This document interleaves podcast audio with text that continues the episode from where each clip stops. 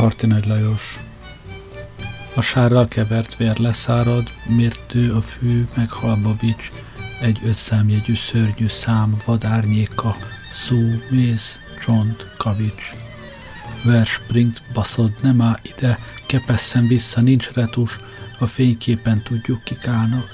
Ez meg nálunk a puskatus, taknyán csúsznak kárpátjaink Szentbércére, zsidófajok külhonosok a nyeszterig. Nem áll itt élnet halnodói, számodra helyit nincsen utcu, húzzál el szépen kis zsidónk. Nem belelőttük, beleküldtük, hidegen rendészetileg, kis tettesek, kis tétlene, a fehér kesztyű torka véres. Nem volt számukra csak e kívül, hol sírjaik domborulnak, máig hullámzik az a föld. Számunkra kesztyünk sírjaink.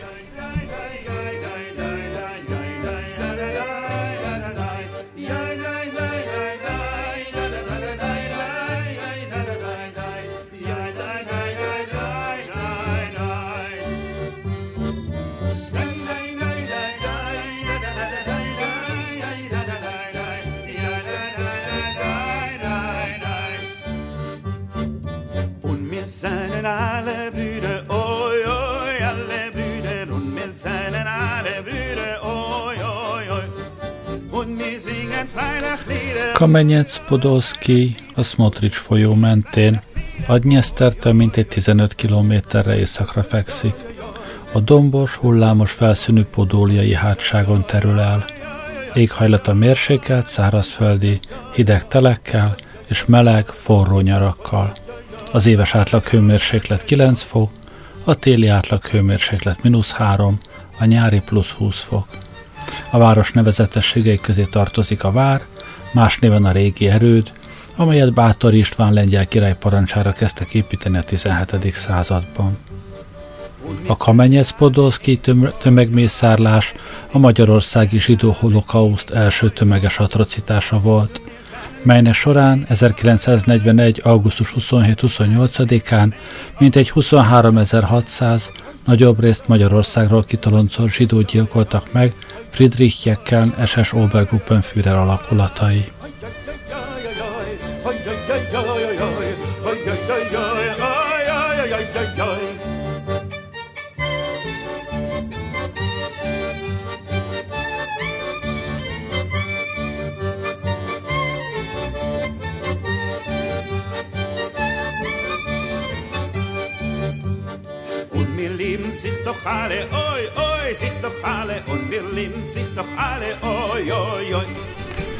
1938-tól az egymás után életben lépő zsidó törvények megalkotásával a hivatalos antiszemitizmus útjára lépő magyar kormány számára komoly frusztrációt okozott, hogy a revíziós sikerek következtében zsidók százezrei kerültek magyar fennhatóság alá. Ráadásul 1939 és 1941 között mintegy 10-20 ezer zsidó menekült Magyarországra, Cseh és Lengyelországból, Ausztriából, Németországból és Szlovákiából. Egy részük hamis papírokkal bujkált, másokat internáló táborokba zárt, vagy megfigyelés alatt tartott az illetékes belügyi szerv, a külföldieket ellenőrző országos központi hatóság, a KEOK. Bár ez a szám nem volt jelentős, a menekült kérdés kétségtelenül erősítette az államapparátusban tapasztalható antiszemita tendenciákat. Megoldást gyanánt Kozma Miklós volt honvédelmi és belügyminiszter, aki 1940-41-ben a Kárpátalja kormányzói biztosa volt, már 1940 őszén felvetette a zsidók kitelepítésének gondolatát.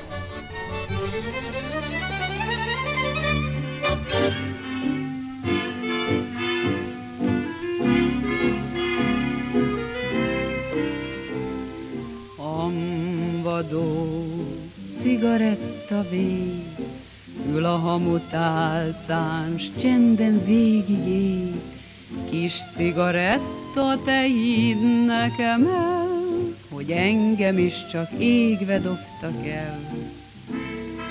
Voltam én boldog lángoló, bíbor piros ajkat, csókra csábító, Most a szobámban magam vagyok és merengek a múltak ütemét.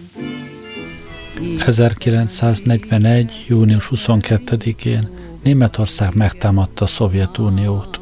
Június 27-én Magyarország is belépett a háborúba a németek oldalán.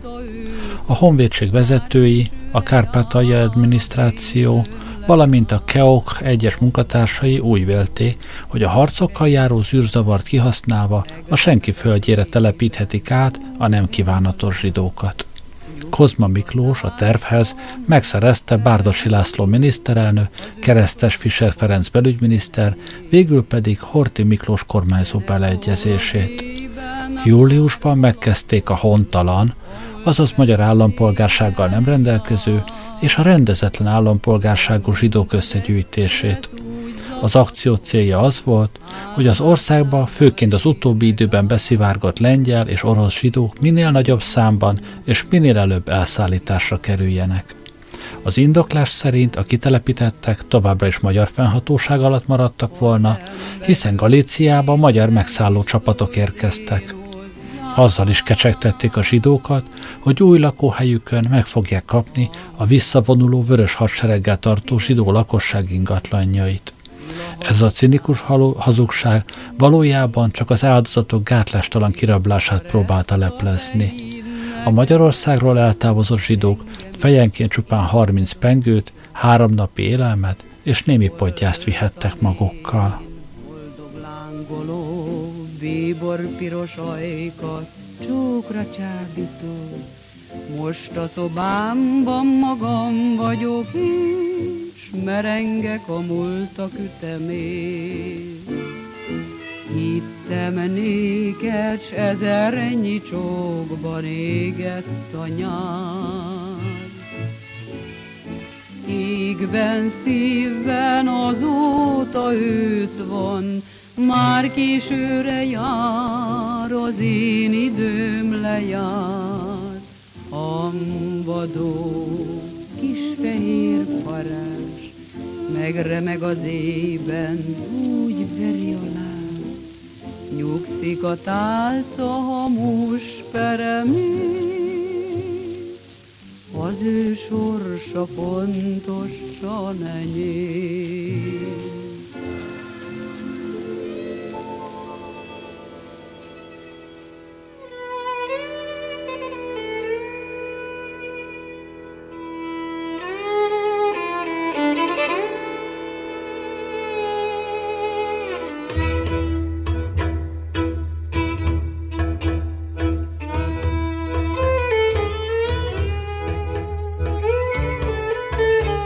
Sáska Elemér, vezérkari ezredes dolgozta ki a deportálás terveit. Tehergépkocsikat a Magyar Teherfuvarozók Egyesülete, a Matteos biztosított. A késztervekre bizonyíték, hogy Kozma már 1941. június 7-én, tehát két héttel a háború kitörése előtt írt e tárgyban levelet a miniszterelnöknek. 10-én a belügyminiszterrel, 14-én a miniszterelnökkel, 21-én pedig a kormányzóval tárgyalt. Kozma levele július 10-én Bárdosi miniszterelnöknek. A jövő héten a nem magyar állampolgár ide menekült galiciánereket, az exportált ukrán agitátorokat és a cigányokat át fogom tenni a határon. A részleteket Bartával, Szombathelyivel és a debreceni hadtestparancsnokkal megbeszéltem. Az ügy a magyar kormány támogatását élvezte. Bárdosi felvállalta az akciót parlamenti beszédében. A legnagyobb felelősség azonban Kozmát terheli. Azt, hogy a zsidókat heteken belül agyonlövi, talán nem tudhatta, de azt minden esetre igen, hogy német fennhatóság alatt a legrosszabb sorsra jutna, hiszen már 1939-ben lengyel útján feljegyezte, hogy Himmler, Heydrich és a radikálisok azt csinálnak, amit akarnak, Lengyelországban emberírtás folyik. A Lublin körüli lengyel zsidó gettó részben megoldja a zsidó kérdést, oly mérvű az ember pusztulás.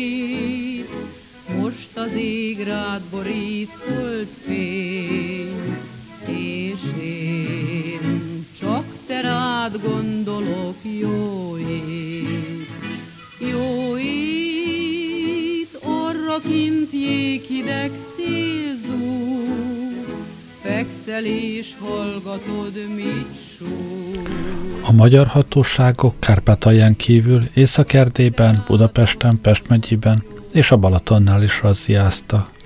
Általános gyakorlat volt, hogy a hatalmukkal visszaélő tisztviselők igyekeztek minél több zsidótól megszabadulni, és magyar állampolgárokat is elvitettek. Az összegyűjtött emberek zömét a körös mezei határállomásnál felállított gyűjtőtáborba szállították, Innen indultak Galíciába és Ukrajnába a marhavagonok és a teherautó konvojok. Az első transport július 14-én indult. A következő hetekben Kárpátaljáról 13.400, az ország többi részéről 4000 zsidót dobtak át a határon.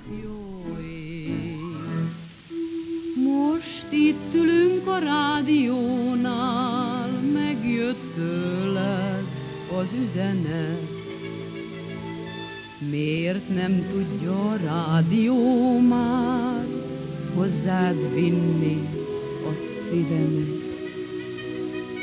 Joncsika szól, hogy sokszor csókol, te szép, te hős kis hadnagyom.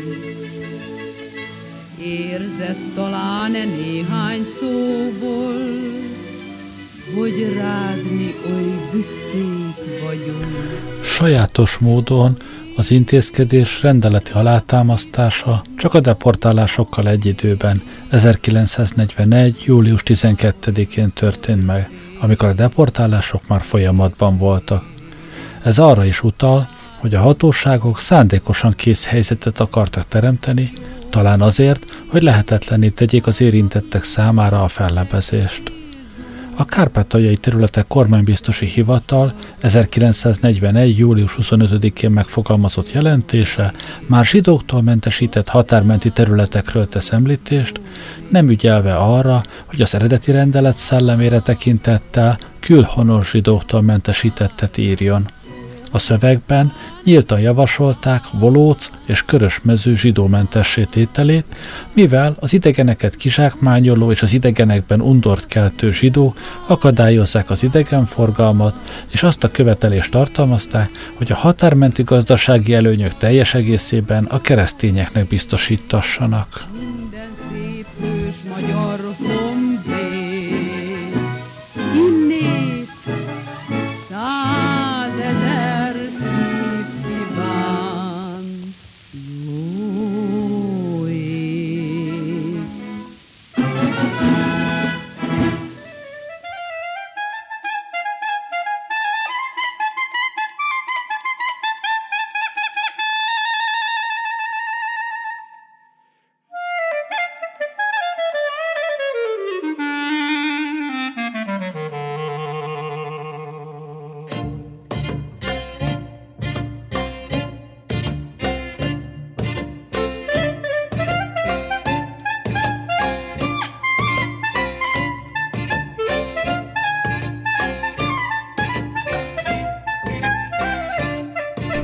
...1941. július 30-án, amikor már hetek óta érkeztek az elfogott zsidók csoportjai Körösmezőre, majd onnan naponta tették át őket Galíciába, Simén Falvi látszatra pontosította, hogy akkortól kezdve kiket is kell kitelepíteni.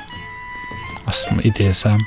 Felhívom az elsőfokú rendőrhatóságokat, hogy a jövőben csak azon zsidófajok külhonosokat távolítsák el, akiknek lengyel vagy orosz leszármazását akár az eddig beszerzett adatok, akár a jövőben eszközlendő vizsgálatok valószínűsítik.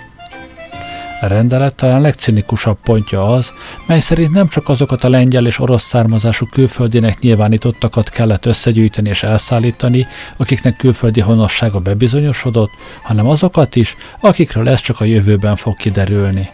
Magyarul szinte bárkit, akit csak gondoltak.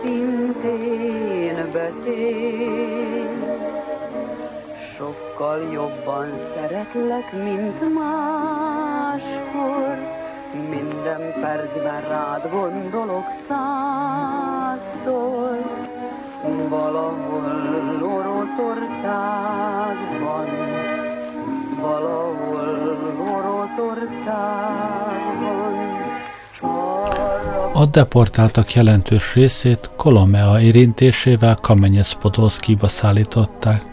A szovjet csapatok távozásával Galíciának ez a része először magyar, majd augusztustól fokozatosan német fennhatóság alá került. A nácik ezekben a hetekben készítették elő a helyi zsidók meggyilkolását. Ezt az átmeneti helyzetet tovább súlyosbították a Magyarországról tömegesen érkező zsidók. A nászi hatóságok egy ideig nem tudták, mit kezdjenek velük. Amikor a tizedik magyar vadászzászlóaj újabb ezer zsidót kergetett át Tarnopolnál a Gyeszteren, a zsidók legyilkolására szakosodott speciális SS alakulat, az Einsatzgruppe C visszazavarta őket. Miután világossá vált, hogy a magyarok nem hajlandóak visszaengedni a zsidókat, a körzetileg illetékes SS és rendőri erők főparancsnoka, Hőhere, SS und Polizeiführer, Friedrich Jetzkán SS Obergruppenführer a hónap végére ígérte likvidálásukat. Augusztus 27-én SS egységei Kamenyec Podolszkiban is megkezdték a gyilkolást. A helyi közösséget és a Magyarországról kitelepített zsidókat kihajtották a városból. Az akció idején egy magyar katonai konvoj vonult át a településen. A sofőrök nagy része zsidó volt. Egyikük, Mermelstein Gábor puskaropogást hallott. Amikor az okogó helyi asszonyoktól értesült a mészárlásról, a város melletti erdő felé hajtott tovább. Több száz embert láttunk ott vetkőzni, egy juharfasor mellett haladtunk, gyakorlatilag a mesztelen holtestek tömege felett. Hirtelen megpillantottunk egy nézet alakú gödröt, amelynek mind a négy oldalán emberek álltak. Ártatlan emberek százait géppuskázták halomra. A gyilkolás három napig tartott. Jekken eszeszei 23.600 embert lőttek agyon. Ez volt a holokauszt történetének első olyan tömegmészárlása, ahol az áldozatok száma ötjegyű volt.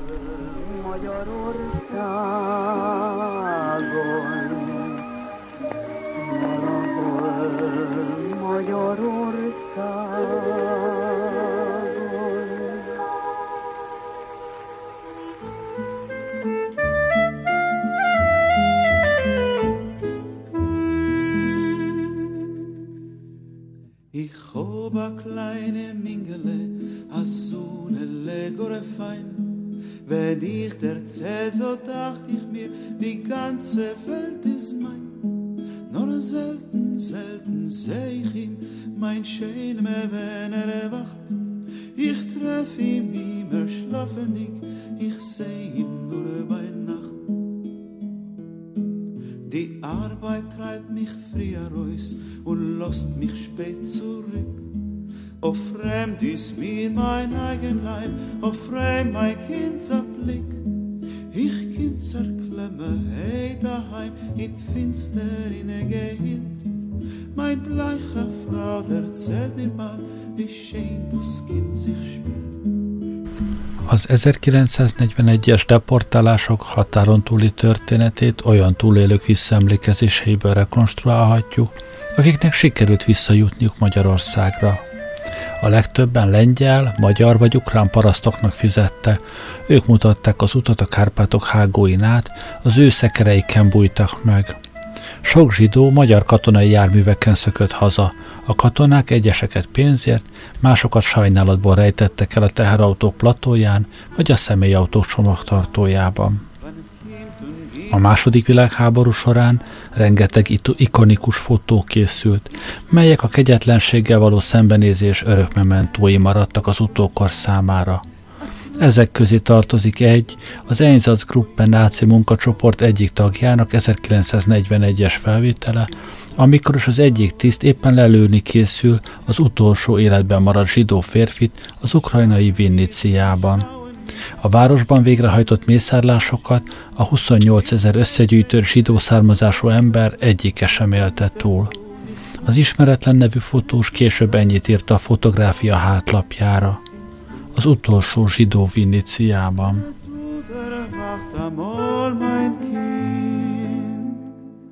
Gefinnst du mich nicht mehr?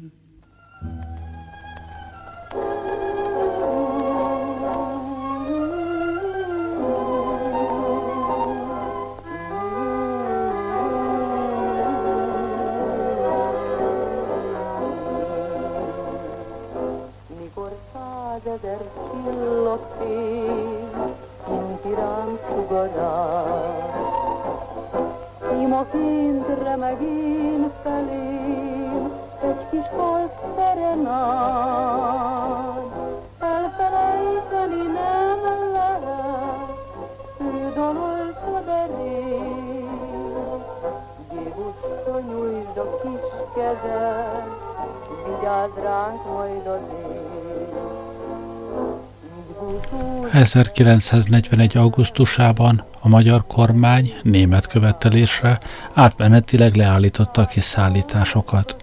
Az embertelen akció ellen a zsidó szervezetek mellett több neves közéleti személyiség és politikus, Rassai Károly, Slachta Margit, stb. is tiltakozott a belügyminiszternél. A mészárlásokról hamarosan a magyar kormányzat is tudomást szerzett. Novemberben Bárdosi László miniszterelnök a parlament alsóházát tájékoztatta, hogy a zsidók kitelepítését folytatni akarták, de a velük baráti német birodalom figyelmeztetett bennünket, hogy ne tegyük. A Kamenyes Podolszkiba történt deportálások példázza, hogy a kitelepítési szándék a legkülönbözőbb döntéshozói szervekben is megfogalmazódott. A miniszterelnök, a belügyminiszter, Kárpátalja kormányzói biztosa és a vezérkar főnöke egyaránt tudott az akcióról, vagy szervezésében is részt vett. Az, hogy a minisztertanácsi jegyzőkönyvekben nincs nyoma az ezzel kapcsolatos tárgyalásoknak, csak arra bizonyíték, hogy egyes témákat nem, már akkor sem kívántak írásban rögzíteni. A deportáltak körének kibővítése és a törvénytelen deportálások azonban már nem a kormányzat szándékából, hanem a végrehajtó kötegek antiszemitizmusának dinamikájából származtak.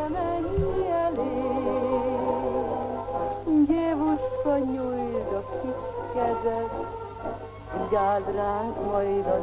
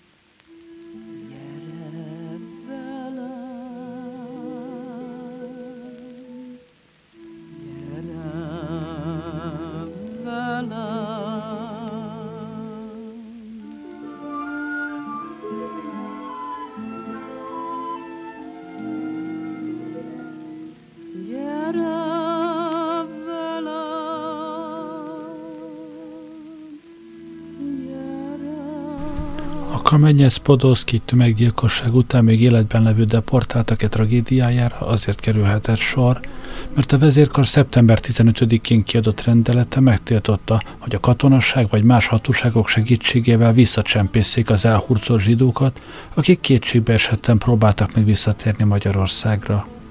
A magyar politikai és katonai vezetésnek elsősorban nem az a legnagyobb bűne, hogy engedélyezte az előre nem látható és előre nem is szándékolt következményekkel járó deportálásokat. Erkölcsileg az volt a sokkal nagyobb bűn, hogy a magyar vezetés megtagadta a kitoloncoltak visszatérését akkor is, amikor már nyilvánvaló volt, hogy a német katonai közigazgatás alatt halál vár rájuk. Sőt, azokat a magyar zsidókat, akik sikeresen visszatértek a határon át, vagy azokat a galíciai gettóból menekülő zsidókat, akik túlélték a tömegmászárlást, rendszeresen átadták a német hatóságoknak, akik aztán kivégezték őket. Szerencsésebb esetben a magyar katonaság elszállította őket Kolomeába.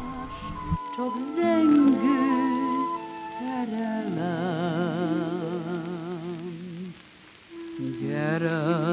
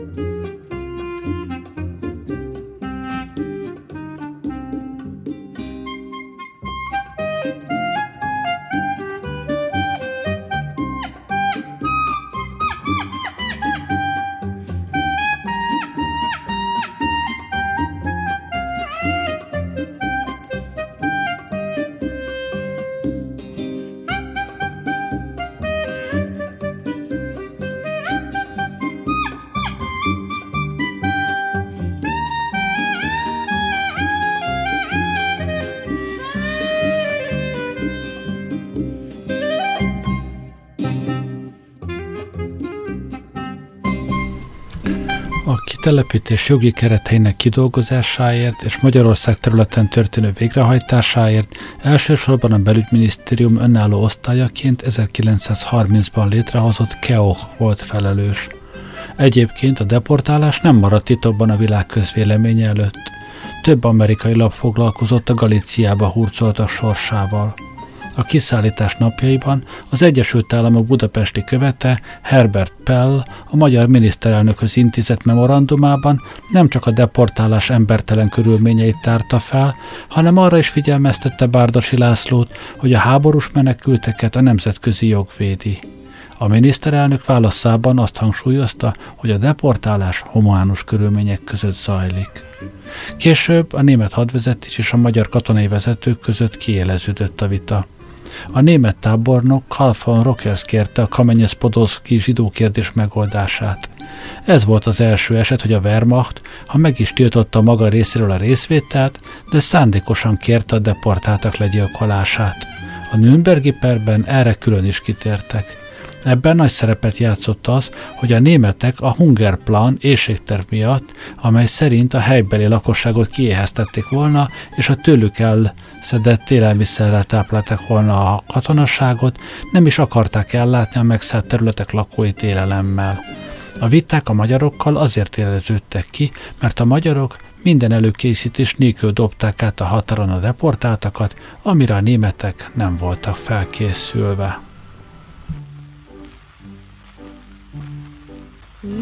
Hívlak a szárnyán, kint a kapunál, Lámpa lángolt árván, most is ott áll. Szívembe zárnak két karom, A lámpás égne a falon, Mint akkor angyalom, Én édes angyalom.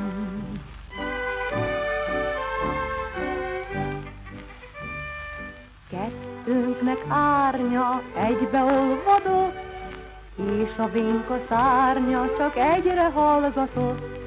Hozzád repül ma kis dalom, de el nem ér a két karom, mint akkor angyalom, én édes angyalom. Nincs bizonyíték arra, hogy magyar katonák közvetlenül részt vettek volna a Kamenyesz-Podolszki tömeggyilkosságban. Arról azonban tudunk, hogy magyar határőrök lelőttek a tömeggyilkosságok elől menekülő, az országba visszatérni akaró deportáltakat. be kellett volna vallanom, szeretlek angyalom, én angyalom.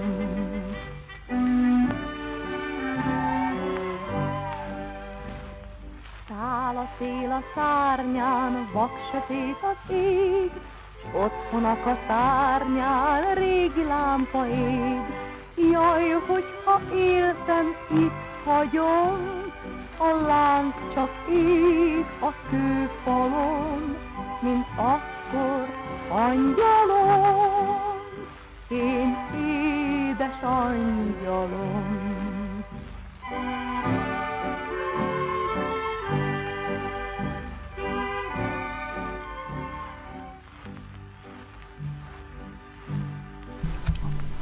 Történtek utolagos rekonstruálásában perdöntő dokumentum Bárdosi László népbírósági tárgyaláson tett tanúvallomása.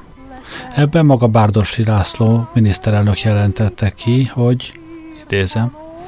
Itt az országban a zsidókkal kapcsolatban kívánság volt abban az irányban, hogy akik megállapíthatólag Galíciából átjött zsidók voltak, szállítassanak oda-vissza.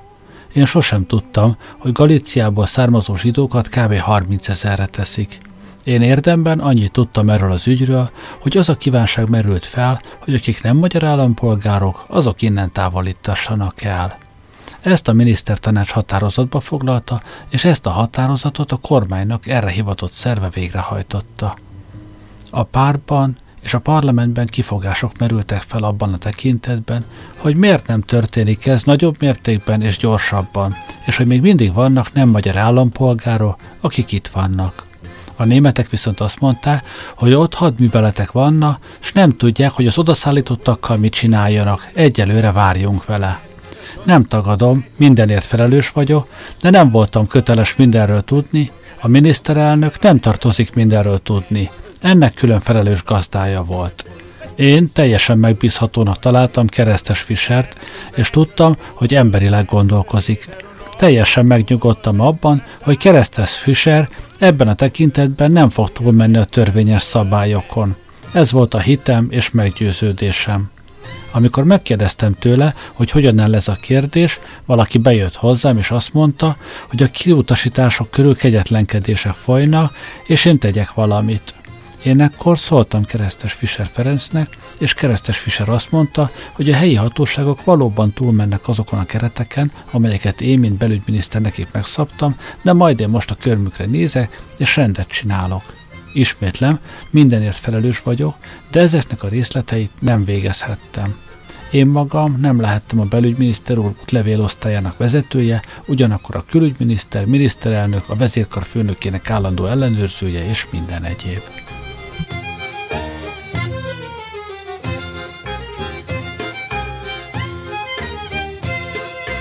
Sonnige Pulvers, Sonnige Pulvers, Fisch mit Pulvers, Bräut mit Pulvers, Federe Pulvers, Aber Pulvers, Feder und Aber Pulvers,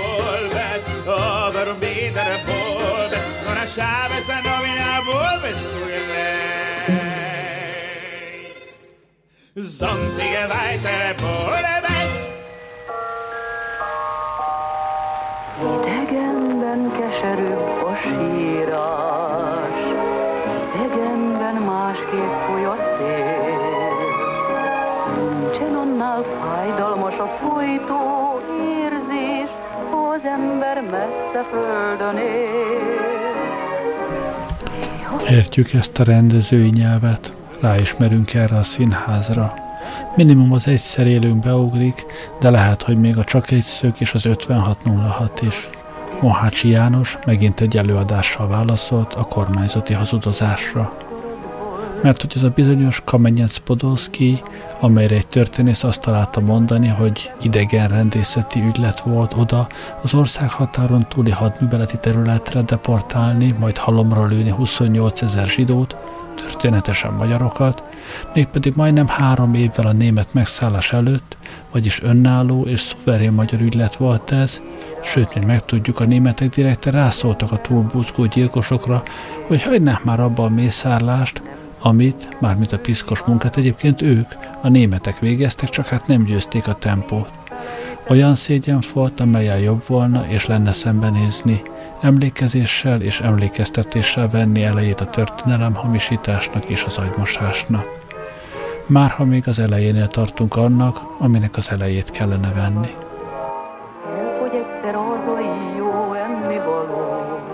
Soha nem fogy el, soha nem megy el. Lelked dől a fájdalom, rá emlékezel.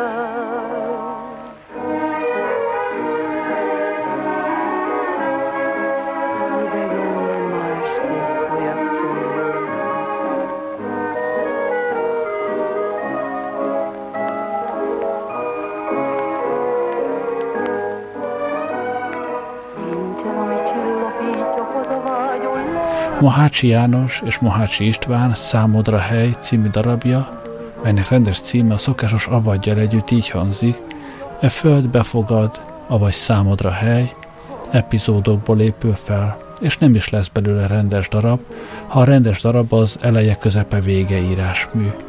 Mert van ugyan eleje, közepe, vége ennek is, ráadásul Mohácsinál, mármint a rendezőnél, igen-igen fontos az eleje, vége, felüt és lecsap, mondhatni, bár csöppet sem biztos, hogy az elején üt fel és a végén csap le, lehet akár fordítva, de többnyire lehet azért szusszanni a jelenetek között, mert valami más vagy valami máshol folytatódik. És közepe is van, valahogy úgy, mint azok a mozaik darabkák, amelyeknek már elkopott a széle, ezért résekkel illeszkednek egymáshoz. A rés lehet csönd és lehet sötét, mindkettő beszédes és látványos Mohácsi kezén.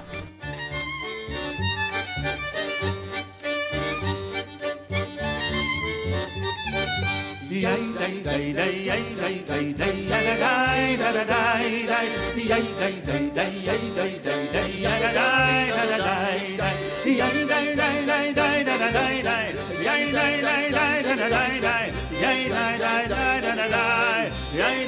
die, die, die.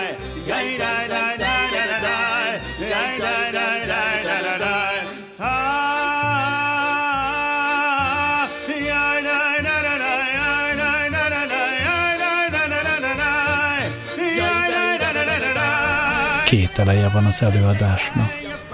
Az első felüt, hogy kötődjem a fentiekhez. Péntek este lévén Sábeszre készül egy zsidó család, amikor beesik hozzájuk egy ismerős, és elmondja, hogy még aznap éjjel deportálják a magyarokat, és hát bizonyára meg fognak halni. A mohácsi testvérek szokásos téblál zavart, egyszerre humoros és feszengetően kényelmetlen nyelvi és stiláris világa ez. Félreértésekkel, inadekvát replikákkal és ismétlésekkel teli, ezért csak jó sokára derül ki, hogy épp nem a magyarokról, hanem a zsidókról van szó, vagyis hát mégis a magyarokról, mert a zsidók is azok volnának, ha lenne róla állampolgársági papírjuk. Bár aztán ez sem ér semmit. Vagyis deportálás, út a halába, a vagyon marad, és akkor már nem lehetne azt az inger varrógépet most odaadni.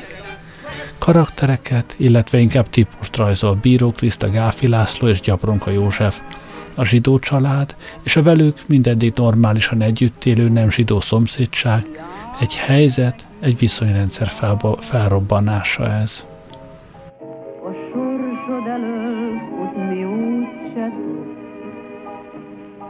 Mert sorsunk nekünk, vagy végzetünk, hogy egy másért szenvedünk.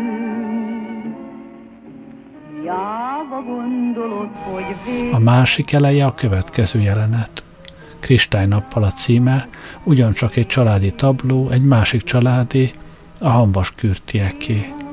A Klein szabad magyarosítása, így Mohácsi, aki lazán bánik a zsidó közhelyekkel, de még magával a szóval is. Zsidó, ha más mondanak helyett, tehát pontosít. Zsidó, zsidó, zsidó. Zsidó az apa, zsidó az anya, zsidó a fiú, és nyilas, vagyis nácia lány, a fiú szívszerelme, akit bemutatni és mindjárt el is jegyezni hozott a szüleihez. Lelkes és elszánt szélsőjobbikos, ezzel már is nyúlánk híd képződik a bő 70 év felett. Itt a szülők zavarára kell nagyon odafigyelnünk. Nem nehéz, nincs nagy tömeg a színpadon, ahogy kimondanánk, amit mondani kéne, de a szívüktől, agyuktól nem megy a nyelvük igaz szó, heherészés, zavartság, elkenés, lesz ebből még nagyobba is. Kerekes Éva és Debrecenyi Csaba asszimilán zsidó házaspárja, abból a fajtából való, akik mindent meglátnak és mindent meghallanak, és sem a szemüknek, sem a fülüknek nem hisznek. Ki ki tud példát ilyesmire a családja vagy az ismerősei köréből. Amikor eget ostromol az irracionalitás, irracionális a kéte is.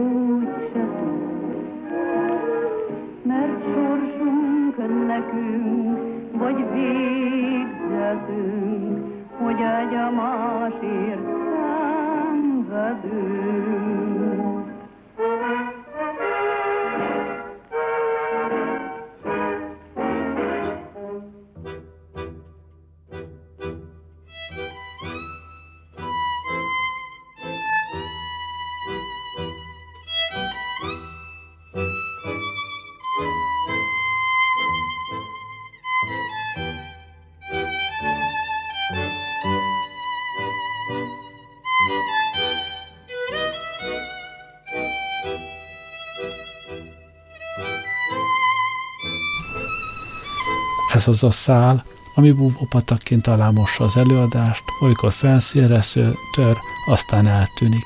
A konkrét életszagú történet, amely vissza-visszatér, nem ez az alap, mert az alap olykor egyetlen mondat, mint például most is. Ez. Milyen cirkuszt kell még végigcsinálnom, hogy az állampolgára lehessek annak az országnak, amelynek az állampolgára vagyok? Mert hogy Hanvas kürtiék erre a bizonyos papírra várna, az igazolásra, hogy nem csak magyarok, de állampolgárok is, vagyis nem idegenek, nem külhoniak, nem galiciánerek, és ki tudja még mik nem, viszont magyarok, ha történetesen zsidók is. A mennyasszony pedig történetesen abban a hivatalban dolgozik, a keokban, ahol ezt a papírt osztogatják, illetve pont nem osztogatják, van is eszükbe, még hogy a zsidóknak. Külön pikantériája a helyzetnek, hogy a problémát a trianoni csapás második világháborús gyógyítási kísérlet állította elő. A visszacsatolt területekkel kerültek az anyaországhoz a hontalan zsidó, és bár az anyaország boldogan ölelte anyakeblér a visszacsatolt területen élőket, azért kivéve a zsidókat.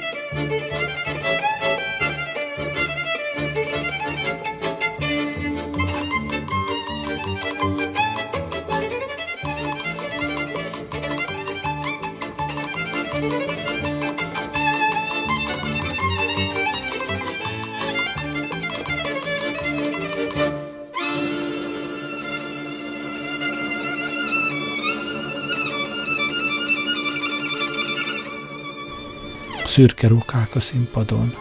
Remelte Kriszta jelmezei kijelölt helyükre teszik a színészt, hol gyilkos, hol áldozat, a megtévesztésig.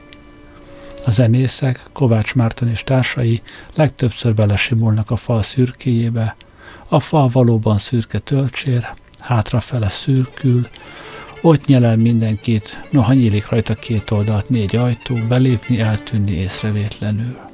Szóval a szürke, a zenei szürke búvópatak, amikor szor, szokásosan zajong a szöveg és a játék mellett, alatt fölött, és aztán ének, tánca vagy anélkül, a koreográfiát is Kovács Márton készítette, és ilyenkor csoportkép a kép. Ez is jellegzetes frázis a Mohácsi Színházna, amelyben erős bár a csoport hatása, mégis érdemes kiszúrni belőle valakit, egy vagy két embert, hogy lássuk, szerepben marad, vagy szerepet vált ilyenkor mindenki. Nem, nem olvasom tovább ezt a színházi kritikát. Azt tanácsolom mindenkinek, hogy nézze meg azt a darabot, amiről eszembe jutott, hogy ma erről készítsek adást. Az Örkén Színházban megy a Mohácsi testvérek darabja, E földbe fogad, vagy számodra hely címmel. Szerintem rendkívül hatásos, rendkívül erős előadás.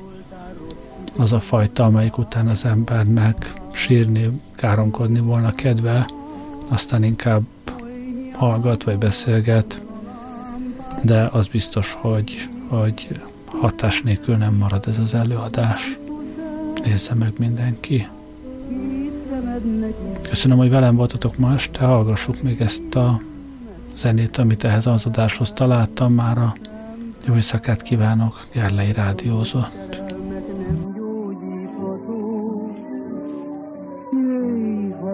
valami elfogadható.